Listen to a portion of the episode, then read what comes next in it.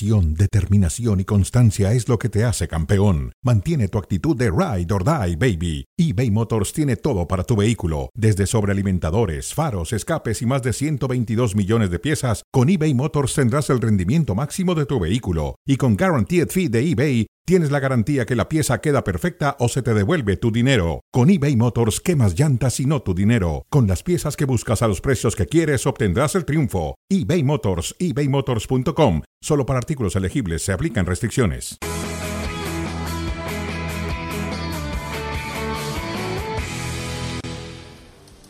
Victoria categórica del Real Madrid terminó inclinando la balanza en la segunda mitad ya desde el final del primer tiempo con ese gol que le terminan anulando a Tony Cross de gran factura.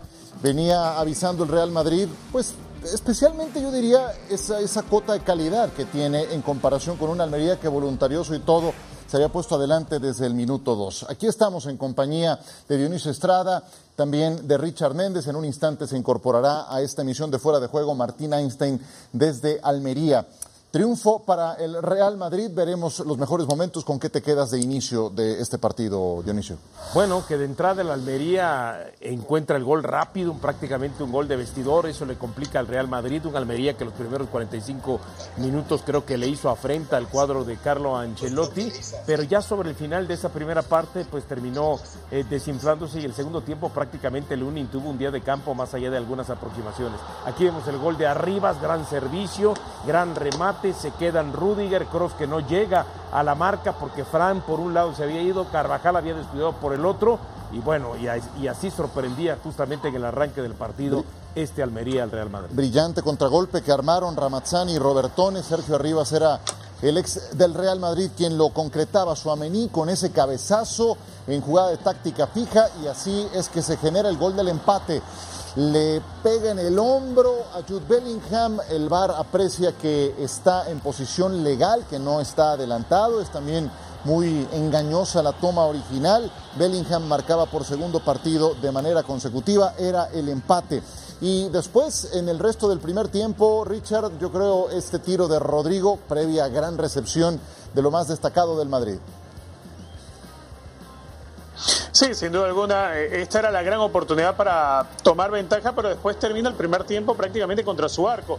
Esta es una muy buena intervención de Lunín que después va a ser sorprendido también por un remate de la distancia. Pareciera ser que esa era la orden, ¿no? Entendiendo desde la Almería que Lunín se jugaba mucho en este partido eh, había que insistir, había que pegar desde cualquier lado y era lo que estaba intentando el equipo local.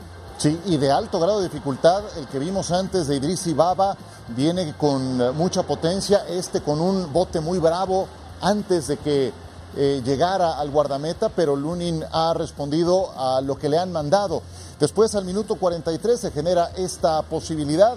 Total que al final del primer tiempo, al minuto 49, Tony Cross va a anotar un extraordinario gol que lamentablemente no cuenta porque hubo una falta antes de esta definición. Carvajal le hace un pisotón muy bravo a, a y lo terminan anulando. Sí, pero ya desde ahí se empezaba a marcar la pauta de lo que sería la segunda mitad, con un Real Madrid siendo más eh, certero, más fino en el último tercio del terreno de juego, porque daba la impresión que el primer tiempo no lo había sido así. Viene este gran centro de Cross, gran remate de Bellingham. Es una joya de gol.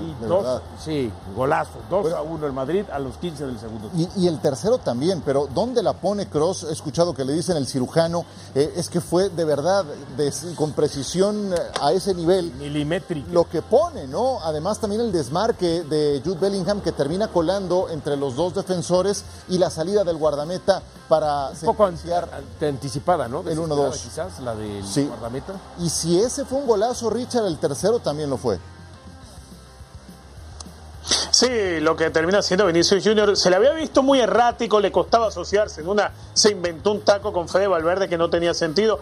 Había como rabia, como deseos de que algo saliera bien. Bueno, le salió bien el golazo que termina metiendo para el 3 a 1 parece que empezamos a ver un Vinicius que empieza a sonreír nuevamente, ¿no? Más allá de, lo difícil que fue el juego para él por el carril central.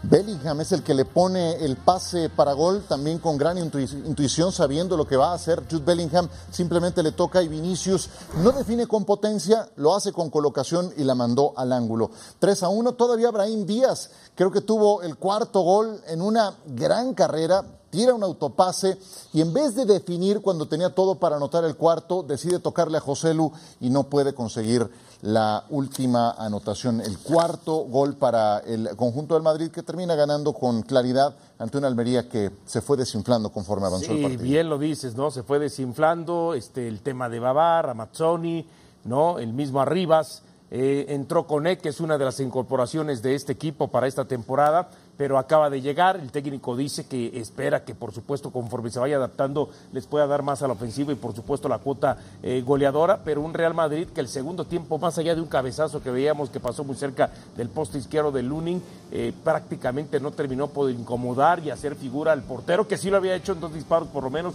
en la primera este, mitad. Ahora, un Real Madrid que lo más importante son las victorias y las dos de visitante en este arranque del torneo, con seis puntos y con un Bellingham que a ver, eso del periodo de adaptación para muchos aquí termina siendo un mito, ¿no? No, no le explicaron, eh, Richard, a Jude Bellingham que tenía que haber algún periodo de adaptación, ¿no? Qué bárbaro, lo está haciendo muy bien, está derramando clase y apenas cumplió 20 años hace unos días.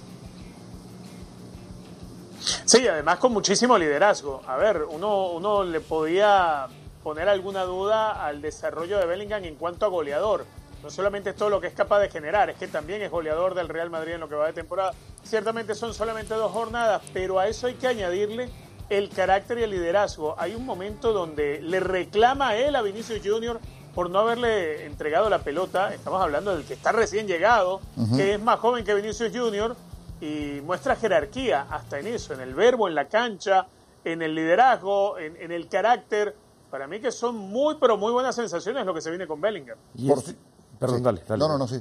No, y este Madrid que por supuesto, a ver, cuando necesita tener la pelota para controlar el partido, para desde ahí desarmar a lo que es el equipo rival, pues tiene los hombres idóneos y los cambios idóneos, ¿no? Termina entrando Camavinga, termina entrando eh, Modric, sale Cross, también sale... Eh, el tema de, mm, ay, eh, se me va en este momento, de Rodrigo, perdón, de Rodrigo. Entonces, para meter estos dos jugadores y desde ahí, entonces cambiarle también el ritmo al partido, el impas al encuentro y, y ser más este controlador del esférico. Muy bien, eh, incorporamos a esta mesa de análisis a Martín Einstein, que vio el partido en directo, que estuvo en la transmisión en el Juegos del Mediterráneo. Ya nos describías, Martín, las condiciones tan demandantes de calor, de humedad que había para este partido y el Real Madrid lo termina resolviendo con claridad. ¿Qué pones por delante? Ya hablábamos de lo que exhibió Jude Bellingham, de este triunfo del equipo de Ancelotti.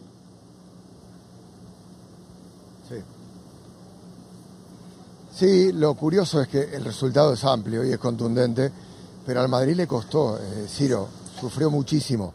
Me parece que es un equipo que eh, todavía eh, está falto de regularidad, de sostener un plan de juego, se lo vio superado. Digo, tenemos que destacar también lo bien que lo ha hecho Almería, cómo lo puso en aprietos, cómo le generó ocasiones de gol.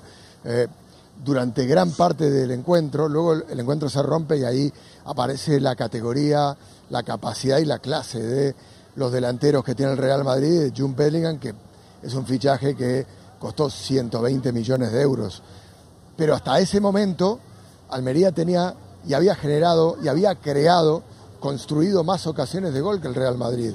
Le había quitado el balón, había entrado en la defensa, había flaqueado el centro del campo de los de Ancelotti. Me parece que hay dos lecturas, ¿no? La lectura del resultado, la lectura de la clase que tienen los futbolistas del Real Madrid, eh, del destaque de Jude Bellingham, que es un hombre que parece haber nacido para jugar en este equipo, eh, que llega a un equipo que se está haciendo, que se está construyendo, que no tiene al centro delantero, que está sufriendo en defensa y se convierte en lo que necesite el equipo en cada momento. En el primer tiempo de San Mamés, en un defensor que quitaba. En el segundo tiempo de, San Mamés, en un constructor de juego, eh, en el hombre que elaboraba y que finalizaba. Y hoy, en Benzema, en el rematador, en el hombre de área. Eh, lo que destaca la inteligencia del inglés, ¿no? que es muy joven, que como decía Richard tiene personalidad y que tiene una lectura de lo que necesita el equipo en cada momento y además tiene la capacidad de dárselo. Más allá de esto, y de la calidad de Rodrigo y de Vinicius y del centro del campo del Madrid, me parece que el Madrid no está jugando bien.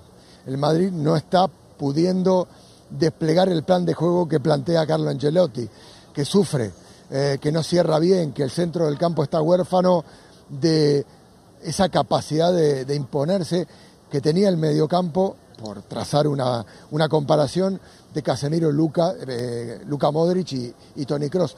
Hoy el centro del campo, por la ausencia de Camavinga, por la falta de, un medio campo aceitado y aseado eh, con automatismos, que todavía no los tiene porque eh, es un plan, el de Angelotti, de renove por, por edad y no por, por funcionamiento.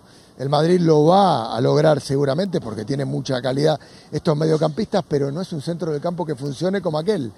Y aquellos que funcionaban tan bien hoy tienen muchos años y no tienen el ritmo. Se vio a Cross que en el repliegue, que en las ayudas, no está, no está para ayudar eh, como sí lo hacen los jóvenes que tienen un caudal físico diferente y Luca está para jugar los minutos que puede jugar.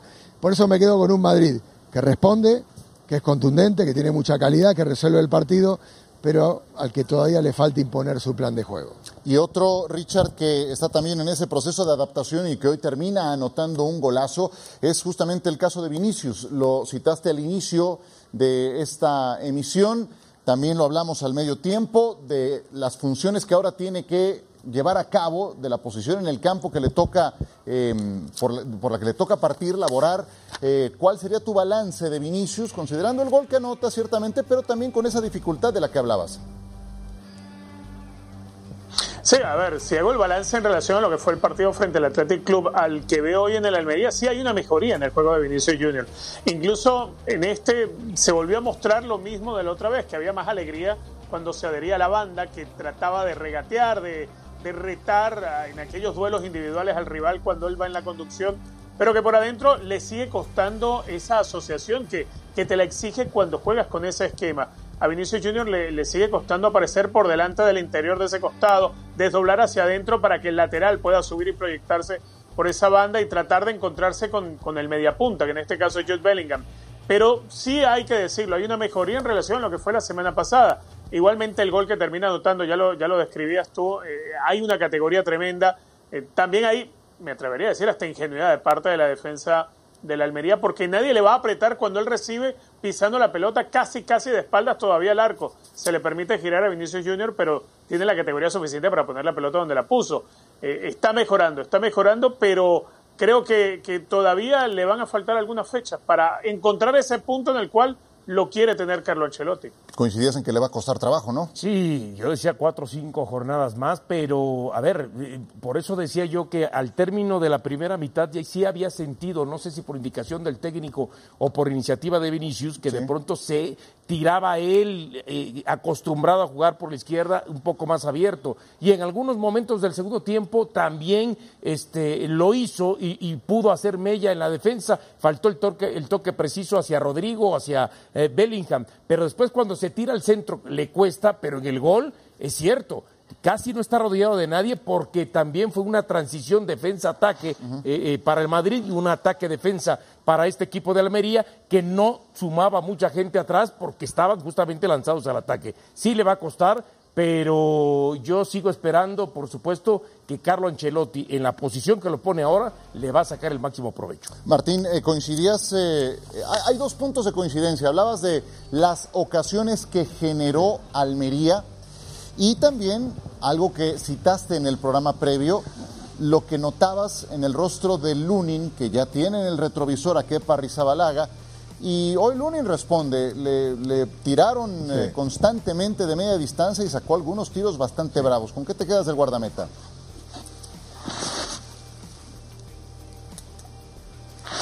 Hola Ciro, sí, tienes razón. Eh, Lunin eh, era un examen bajo presión el que tenía. Eh, estaba Kepa ahí en el banco esperando, es el portero que trajo el Madrid y esto es indudable para reemplazarle. A Lunin se le presenta una oportunidad y frente al Athletic lo hizo sin presión, o con menos presión, sabía que iba a llegar alguien, pero todavía no estaba definido, hoy tenía Kepa respirándole al lado. Y Lunin empezó dubitativo, nervioso, eh, pero se fue afianzando. Tal vez eh, quitándose más el balón de encima que asegurándolo. Eh, un poco fruto también del nerviosismo y de esa falta de seguridad que, veíamos en, el entrenamiento con Luis Llopis y, todo lo que le rodea, ¿no? El, que va a tener un pulso cara a cara con un hombre que tiene mucho más experiencia que él, que es Kepa. pero creo que pasó el examen. Hizo un buen trabajo el portero ucraniano, defendió, sacó balones complicados en momentos en donde la Almería se acercaba y pisaba el área pequeña, por lo cual me parece que aprobó y con nota Lunin. Habrá que ver si Angelotti le devuelve o, le mantiene, mejor dicho, la confianza, o si será el prestigio, la experiencia de Kepa la que, la que termine pesando. Lo de Vinicius que decían, eh, rápidamente completo algo o, vierto algo de, mi, mi perspectiva respecto a ese tema. Yo creo que el, esquema no le permite a Vinicius eh, brillar, no le gusta este, este rombo, ¿no? Eh, se lo vio eh, debatir con Ancelotti en el campo de juego, quejarse, es que Vinicius cuando quiere darse vuelta tiene demasiada gente delante y no existe lo que a él le permite cuando juega con centrocampistas de pase interior, el poder entrar al área, el poder tener menos metros y el poder jugar con el campo por delante, ¿no? Con, sin tanto tráfico. Bueno, eh, es la realidad del Madrid hoy en día. Si juega sin un 9, Vinicius tiene que jugar otra cosa porque el esquema eh, del equipo es diferente. Y esto evidentemente le está alejando del lugar en donde Vinicius es más productivo, que es la portería. Martín, el saludo. Eh, justamente en el previo hablábamos de la posibilidad, después de la lesión de Militao, el tema de Courtois, de que esta defensa del Madrid como que da la impresión que queda eh, coja ante eh, quizás su jugador más inamovible que era Militao. Más allá de pensar en un hombre de adelante, que ya parece imposible, lo de Benzema y por supuesto mucho menos lo de Harry Kane, y que no hay alguien ahí como que pueda llenar las expectativas, ¿consideras que el Real Madrid atrás tendría que pensar en traer a alguien antes de que se cierre el mercado de fichajes? No, eh, además lo han negado. Eh, Dionisio han dicho que ya está, que, con lo que hay alcanza. Recordemos que está ahí Nacho, eh, que han subido a un chico de la cantera que, tiene buen aspecto, Marvel, y que también en esas posiciones está Lucas Vázquez para refrescar los laterales, a la espera de que vuelva Mendy. Digo, tiene varios hombres que pueden cubrir el trabajo, que tiene menos fondo de armario, que le falta el cacique el hombre que sacaba más limpio el balón, que era militado. Pero el Madrid allí no va a mover ficha, no va a contratar absolutamente a nadie. Se va a arreglar con lo que tiene. Respecto de, la faceta ofensiva o del número 9 o del centro delantero, eh, me parece que está bastante claro que Mbappé no se va a mover, eh, que el Madrid va a jugar con lo que tiene. Llama un poco la atención o deja eh, cierta duda que José Lu no termina de, de demostrarse efectivo, ¿no? Ancelotti le ha dado minutos en pretemporada, le ha dado minutos frente al Athletic Club de Bilbao, le ha dado minutos hoy y José Lu no termina de mostrarse el ariete eh, más preciso, con más mordiente, ese que espera y que tiene que tener el Real Madrid. Evidentemente no es el nombre, pero tampoco está llevando las impresiones de que pueda cubrir eh, como segundo delantero, como opción la posibilidad cuando el partido se le pone bronco al Madrid y no tiene quien la meta. Por ahora está Bellingham. Habrá que ver si Rodrigo comienza a meter más goles o si encuentran un centro delantero por el camino. Pero esa, ese área queda también descubierta en el Madrid y habrá que ver cómo solventa esto de cara a lo que queda de temporada, que es mucho. Perfecto, Martín. Muchas gracias por tu reporte. Un abrazo, como siempre. Excelente transmisión. Saludos hasta el Juegos del Mediterráneo.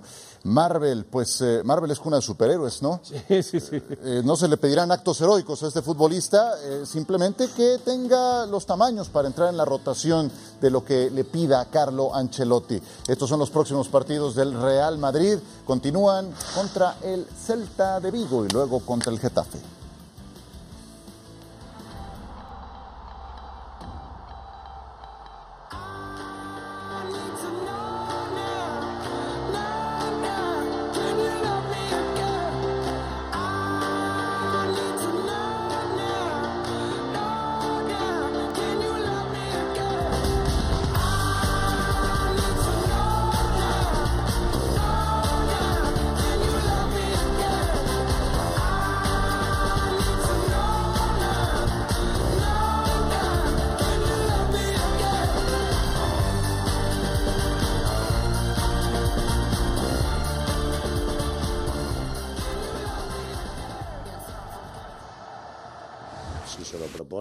De ellos depende, ¿no? Eh, me remito a las palabras de, de Guardiola el otro día y de Ancelotti, ¿no? Que depende de los futbolistas, sí, depende de los futbolistas. Muchas veces, pues, nos obligan a, un calendario tan tan exigente que no es bueno, no es bueno, ¿no? Y a partir de ahí lesiones, eh, cansancio, fatiga, eh, altas temperaturas en muchos en muchos partidos. Sí, no es no es bueno para, para el espectáculo y para y para el deportista, ¿no? Pero depende de los de los futbolistas, ellos tienen toda la toda la fuerza, sin ninguna duda, sí.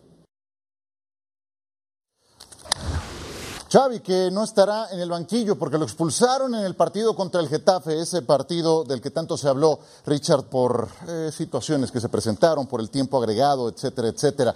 ¿Qué tanto va a afectar su ausencia y qué enseñanza le quedó al Barcelona de haber enfrentado un equipo tan rocoso como el Getafe? Sí, a, ver, desde el punto de vista de Xavi, creo que hoy la tecnología y el poder eh, dirigir desde la tribuna, si sea con un walkie-talkie o sea comunicándose de manera permanente con un celular, quizá por ahí pueda, pueda resolverlo, ¿no? Creo que yo que Xavi estaría más preocupado por la ausencia de Rafinha y por la ausencia también de Araujo, porque hay que recordar que el uruguayo también se ha lesionado y sí, y el problema está precisamente en esa banda derecha. Eh, donde se espera vaya a estar de titular, por ejemplo, Sergi Roberto. ¿Sabe quién le ha hecho mucho daño a Sergi Roberto? Uno de los que va a tener de rival mañana contra el Cádiz, muy conocido en México, Darwin Machís. Ya le hizo gol incluso jugando con el eh, Granada para ganarle al Fútbol Club Barcelona y aquella vez enloqueció no solamente a Sergio Roberto, sino también a Mingueza. Así que yo, yo que Chávez estaría muy preocupado por esa parte.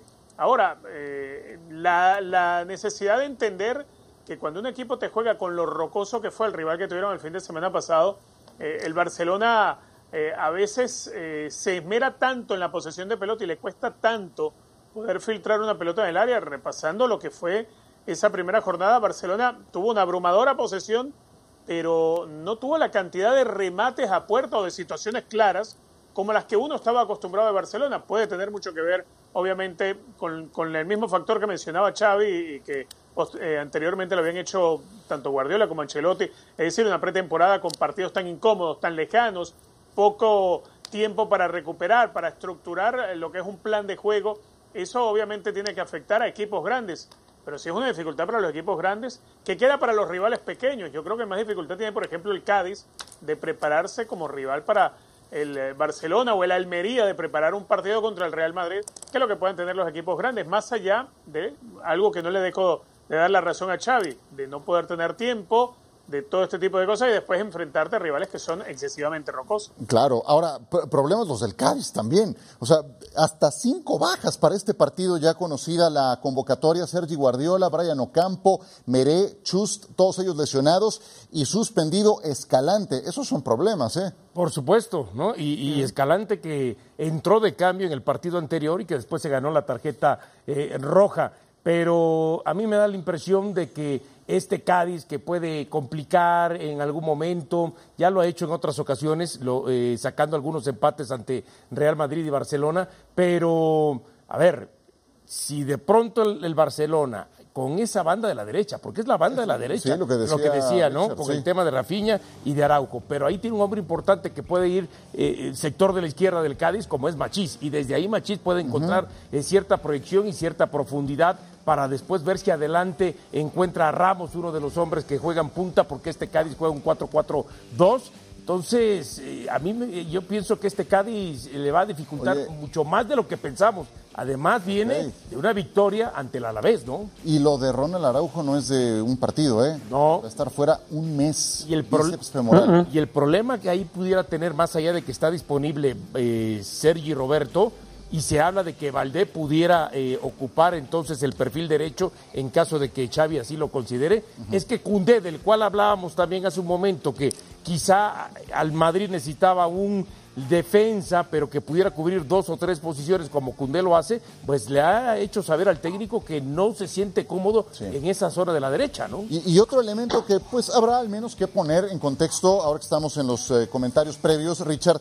es que el partido va a ser en Montjuic, no va a ser en Camp Nou, por lo ya sabido de la remodelación que está siendo objeto la casa del Fútbol Club Barcelona, aquel escenario en el que Antonio Rebollo encendió el pebetero olímpico de la forma menos pensada. El juego será en Montjuic y ese estadio tiene su particularidad. Tienes la pista de atletismo, entonces la lejanía de los eh, aficionados. Eh, no sé, ¿tú, qué sientes que, puede llegar a incidir este factor y, que no noto la misma efervescencia por ver al Barcelona como en otras eh, citas? Es un estadio mucho más pequeño, Montjuic, ciertamente que el Camp Nou es un estadio un poco más frío, por lo que ya marcabas bien la, distancia que hay entre el césped y obviamente la tribuna por lo de la pista olímpica. Pero eh, Barcelona se ha acostumbrado a ser un equipo que marca diferencia en cualquier cancha de España y del mundo. Eh, yo creo que Barcelona, si bien va a extrañar tener cerca a esa afición azulgrana en el gran número que es capaz de asistir a Camp Nou, eh, definitivamente igual el Barcelona tiene cómo desarrollar su juego y no le va a afectar en absoluto. Más a este nivel, ¿no? Yo creo que eh, aquello de, un, rival en, la Liga Española que le amedrente eh, una cancha en la cual no está acostumbrado, que le amedrente una tribuna, eso ya para equipos del nivel del Barcelona o jugadores como los del nivel del Fútbol Club Barcelona, ya eso no tiene ningún tipo de incidencia en el juego. El futbolista está altamente capacitado y preparado para este tipo de, momentos. Y si va a tocar bregar desde Montjuic, eh, creo que Barcelona no le va a afectar en absoluto por la diferencia de cancha, por el tamaño, por la diferencia de tener un poco más lejos a la gente. A eso iba yo al tema. Lo más importante aquí, eh, independientemente del escenario, es cómo está la cancha. Entonces, si la cancha está en perfectas condiciones, Barcelona podrá, eh, por supuesto, ejecutar un fútbol limpio, pulcro, como lo suele hacer con, con la filosofía que tiene. Pero si la cancha está, no está en muy buenas condiciones, desde ahí sí pudiera sentirse incómodo. Cancha, cancha, eso fue puesto eh, como pretexto, o bueno, como parte de los elementos en la anterior visita al Getafe. Qué dolores de cabeza le, trae al Barcelona visitar la cancha del equipo azulón. Eh, y a todo esto, eh, yo Cancelo sigue siendo tema, se está moviendo esa posibilidad ¿Qué tanto le resuelve Joe Cancelo? ¿Es esa la solución que, está necesitando el Barcelona? Yo pienso que puede ser una gran solución. Sí. ¿no? Entiendo, este, es un jugador con experiencia, 29 años, ha pasado por varios equipos, Benfica, Inter, Juve, Manchester City, bueno, pertenece al Manchester City, más allá de que haya jugado en el Bayern Múnich, pero es un jugador eh, con mucha experiencia, con mucho recorrido, también de selección nacional, que domina perfectamente su zona del terreno de juego, que sabe incorporarse también al ataque, que tiene hasta buen disparo eh, de media y larga distancia, y por ahí se habla, ¿no? Lo comparan que si no es él, sería Fresneda, el jugador del Valladolid, jovencito de 18 años, yo creo que no hay punto de comparación en ese sentido. Creo que que eh, el Barça tiene que apostar con todo por Cancelo más que por Joao Félix. Sí, que de hecho Fresneda tiene calidad, pero eh, está todavía muy verde y como bien dices está mucho más contrastado Joao Cancelo, que ha desaparecido del mapa de Pep Guardiola. desde la Community Shield no juega, eh, vaya, no, no jugó en ese partido y la última ocasión que apareció fue contra el Atlético de Madrid eso tiene un mes. Estaban en Corea, imagínate. Entonces, eh, no, no traerá el mejor ritmo si es que esto se llega a concretar, pero bueno, es cuestión de irlo adquiriendo, ¿no? Sí, pero por ejemplo, si tengo que en este momento eh, a ver, Serginho Des de plano ni cuenta y lo están viendo a ver cómo lo acomodan. Lo de Sergi Roberto entiendo que es un jugador utility que perfectamente puede jugar como volante, puede jugar igual ahí como lateral por derecha, pues pero no es un perfil, eh, eh, a ver, no es una zona natural la que, que, domine, ¿no? Y el otro, pues bueno, ya sabemos que es Ronald Araujo y como dices tú, tú tienes que encontrar la manera en cómo traes un jugador para suplir en la inmediatez lo de Ronald Araujo. Para terminar, eh, Richard, tu punto de vista del tema Cancelo, esta posibilidad que sigue moviéndose para el cierre de mercado con el Barça. lo pelea el Arsenal, ¿no? También. Sí, el, Barcelona tiene que, hacer muchas maromas, no solamente por el caso de John Cancelo, sino para poder estructurar la plantilla que decía Xavi. Es, una petición de Xavi, poder contar con el futbolista portugués, sí encaja obviamente dentro de lo que es la, la filosofía de juego, porque creo que John Cancelo tiene esa capacidad, ¿no? Además de jugar igual por una banda que por la otra. Eh, es el tipo de perfil de futbolista que necesita. El tema es que Barcelona tiene que saberse mover por el tema que ya conocemos, el tema financiero en el cual está el Barcelona. Tiene que haber un gran esfuerzo de John Cancelo también para llegar, pero le quedaría espectacular al Barça. Por supuesto, no hay la menor duda. Pues el partido lo tendremos, obviamente, como toda la Liga Española, por esta plataforma Fútbol Club Barcelona contra Cádiz. Domingo 1.25 de la tarde del Este, por ESPN Deportes, por ESPN Plus, desde Montjuic contra el cuadro del Cádiz. Nosotros nos vamos. Richard Méndez, abrazo, siempre un gusto. Señor Estrada. Igualmente. Un gusto. Su jornada es larga, señor Profuna. No sé. Qué maravilla, usted se va a descansar. Bueno, un Sport Center nada más. Usted es picante todavía.